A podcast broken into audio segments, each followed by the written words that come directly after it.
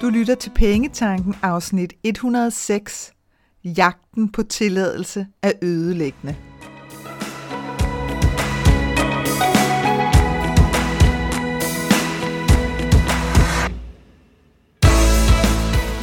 Velkommen til Pengetanken. Jeg hedder Karina Svensen. Jeg fokuserer på hverdagsøkonomi med et livsfokus. Når du forstår dine følelser for dine penge og dine tankemønstre omkring din økonomi, så har du direkte adgang til det liv, som du ønsker at leve. Lad os komme i gang. Vi kan komme til at bilde os selv ind, at vi blot søger inspiration, når det er, at vi spørger andre til råds.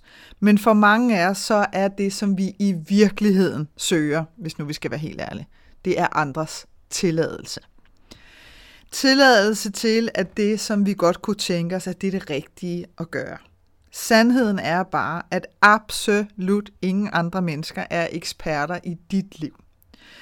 Alle andre end dig selv er håbløst ukvalificerede til at give dig tilladelse til noget som helst. Kun du kan give dig selv tilladelsen til at fortsætte hen imod det, der trækker i dig.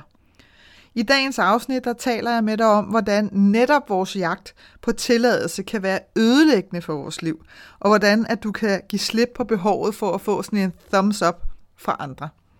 Jeg deler også nogle af mine personlige erfaringer med dig, som har påvirket min livsretning mere end én gang. Det er helt naturligt, at vi gerne vil have tilladelse. Vi søger tilladelse, når vi tvivler på os selv, hvis vi synes, at vores idé er lidt for vild. Hvis det føles lidt for wow, out there. Vi tvivler på vores intuition. Kan det virkelig passe? Kan det virkelig passe, at, at jeg kan mærke, at det her det er noget, som jeg har lyst til, og som jeg er nysgerrig på? Kan det virkelig være rigtigt?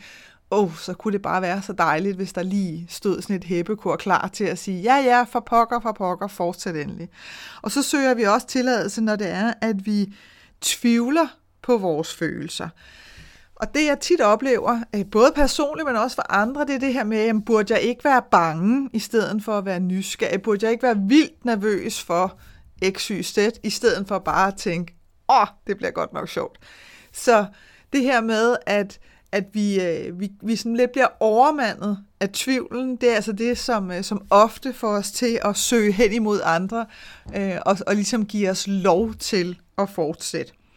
Og netop fordi tvivlen sender os i armene på andre, for at få den her tilladelse til at fortsætte, øh, inden at vi sådan for alvor begiver os ud på vores nye rejse, jamen så er det, at vi med overvejende stor risiko, har jeg lyst til at sige, bliver stoppet. Altså med mindre at dine omgivelser er eventyrløsende og nysgerrige af natur, så er sandsynligheden for, at, at de huger på dig altså meget lille. Hvis de netop er eventyrløsende og netop er, er nysgerrige og, og selv søger mod det, det nye og det ukendte, jamen så, øh, så er du heldig, og så skal du hylde dem, fordi så vil de højst sandsynligt også være, øh, være meget mere øh, modne til at støtte dig undervejs. Også selvom at det måske er noget, som de ikke selv kunne forestille sig, men fordi at de har mærket de her følelser selv af, når man for alvor kan mærke, at uh, det her det er det, jeg skal, jamen så, så vil de, altså de her typer også være med til at, at løfte dig fremad og virkelig hæppe dig videre på vej. Hvis dine omgivelser ligner mange andres, så består den overvejende af tryghedsstyrede mennesker, som har en modvilje mod forandringer, som der ikke er nogen garanti for. Og det er der jo så aldrig, så det er så bare mod forandringer. Øhm, og netop de her mennesker, som er overvejende tryghedsstyret, og som har en modvilje mod nye oplevelser, udfordringer osv., de vil fortælle dig i detaljer ofte, hvor virkelig dårlig din idé er hvor uansvarlig den er, hvor farlig den er, hvor hvad har du tænkt dig at gøre, når det går galt? Du ved, hvad så med bagefter, og så videre, og så videre, og så videre. Og man kan blive helt, nu kunne jeg bare mærke, at jeg selv faldt sådan helt ned i stolen her, mens jeg sagde det, og skuldrene lige sådan, åh, oh, fordi at man kan blive helt tynget af alle de her, hvad med det, hvad med det, hvad med det, hvad med det, og hvor dit svar jo uundværligt vil være, i have no idea, og så vil de sige, nej, der kan du se, at derfor så går det slet, slet ikke. Og det er jo ikke fordi, at de er onde mennesker. Det er jo bare fordi, at det er noget, som de ikke selv har lyst til. Og de ganske enkelt bare ikke har bevidsthed nok til at svare dig, at hvis det er noget, du virkelig har lyst til, så skal du da endelig gøre det. Altså, de har simpelthen ikke overskuddet til at hæppe på dig, øh, selvom at de tænker, det kunne jeg aldrig have lyst til. Så øh, man kan godt komme til at, at tillægge sine omgivelser alt for stor magt, netop fordi du kan komme til at tænke, jamen de kender mig jo, øh, og derfor så må de jo alt andet lige være de bedst kvalificerede til at give mig tilladelse til enten at stoppe eller til at jagte min idé. Altså, de må da være de bedste til at kunne sige det. Og der kan jeg bare sige til dig, nej, søde du, de er bare mennesker med deres eget liv, deres egen frygt og deres egne uforløste drømme. Hvor meget de indholder af dig, så er det altså ikke deres livsmission at være dit hæppekor. Og det kan jo lyde lidt hårdt, men det er simpelthen bare for at sige til dig, lad være med at tillægge dine omgivelser alt for stor værdi i din beslutningsproces. Fordi du risikerer rent faktisk at ubevidst komme til at give dem magten over din livsretning. Og du kan være ret bevidst om, at når du spørger dine omgivelser til råds, og hvis deres svar vil være nej, nej, nej, nej, nej, så er det altså ikke noget, som de lægger søvnløs over, at de har svaret dig den næste måned. Det har de svaret dig, og så kan det være, at de kortvarigt lige tænker over det, og måske lige drøfter det med deres partner og siger, hold da op, hun havde tænkt sig at gøre sådan og sådan, det er da helt crazy, men det tror jeg altså nok lige, jeg fik taget hende fra. Og så er de videre med dit liv. Men du har måske stået med noget, som du virkelig har kunne mærke boble ind i dig længe, og så har den lige fået sådan en wap, du ved, oven i hovedet, og så er den ligesom røget under jorden igen. Og, og nu er det altså dig, der ligger der nærmest i, i mental følelsesmæssig fosterstilling over i hjørnet, og føler dig sådan halvt slået i jorden, fordi, hvad skal jeg så, og puha, og nej, ja, nu havde jeg ellers lige glædet mig. Så pas nu på med ikke at få givet andre end dig selv magten til at tage den endelige beslutning. Prøv at forestille dig den her situation. Det var faktisk en, jeg havde med på mit, øh, på mit øh, nye foredrag. Sæt pris på dine drømme og få dem opfyldt. Det fortæller jeg lige lidt om i slutningen af, af afsnittet her. Men, men der taler jeg netop om den her situation, hvor prøv at forestille dig det her. Du har fået en idé om at tage til Brasilien på et projekt, der var i to år. Og du har spurgt en god ven til råds, og vedkommende har stærkt frarådet dig at tage afsted, og derfor så tager du ikke afsted.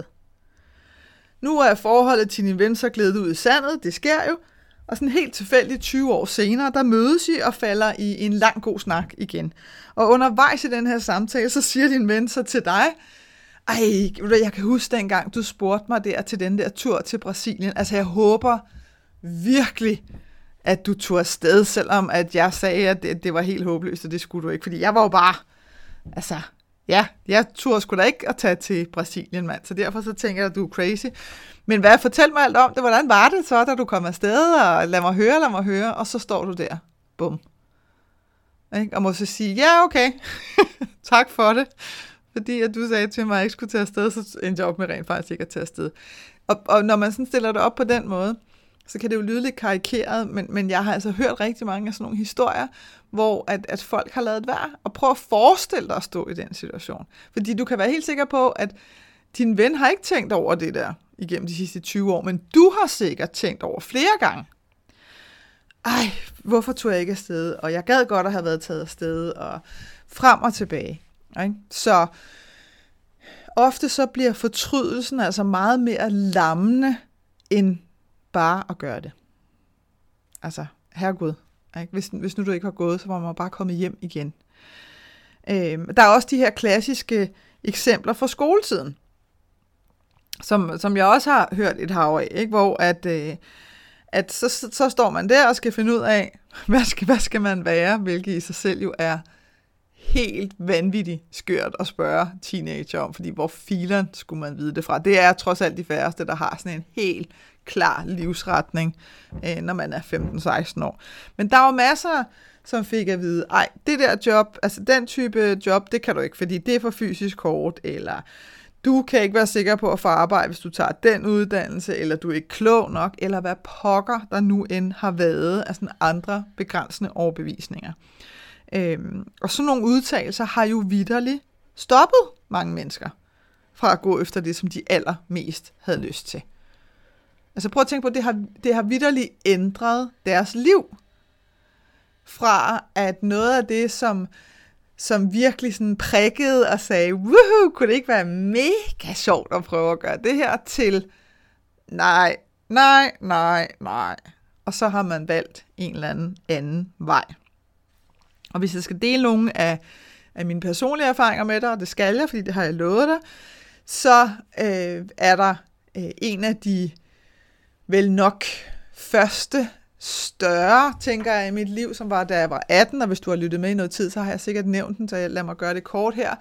Der valgte jeg, da jeg var færdig med HH, der skulle jeg lige ud og blaffe lidt med ørerne, tænkte jeg, inden at jeg skulle finde mig en læreplads, så jeg valgte at tage til Paris et år. Øhm, og, og den beslutning, som jeg husker det i dag, så var selve beslutningen, var egentlig netop denne her sådan øh, lejende, nysgerrige, åh, det vil være vildt agtige følelse. Og, det var egentlig den, der bar mig hele vejen igennem. Men det ændrer ikke på det faktum, at stort set alle i mine omgivelser var, var sådan helt chokeret og, og gjorde alt, hvad de kunne. Altså, de hæv alt ammunition frem for at fortælle mig, hvor virkelig, virkelig dårlig en idé det var. Øh, og, det, og der var, altså min far, af en eller anden årsag, måske også fordi han var øh, meget eventyrlysten som person selv, men, men han var sådan, yes, det lyder da mega sjovt.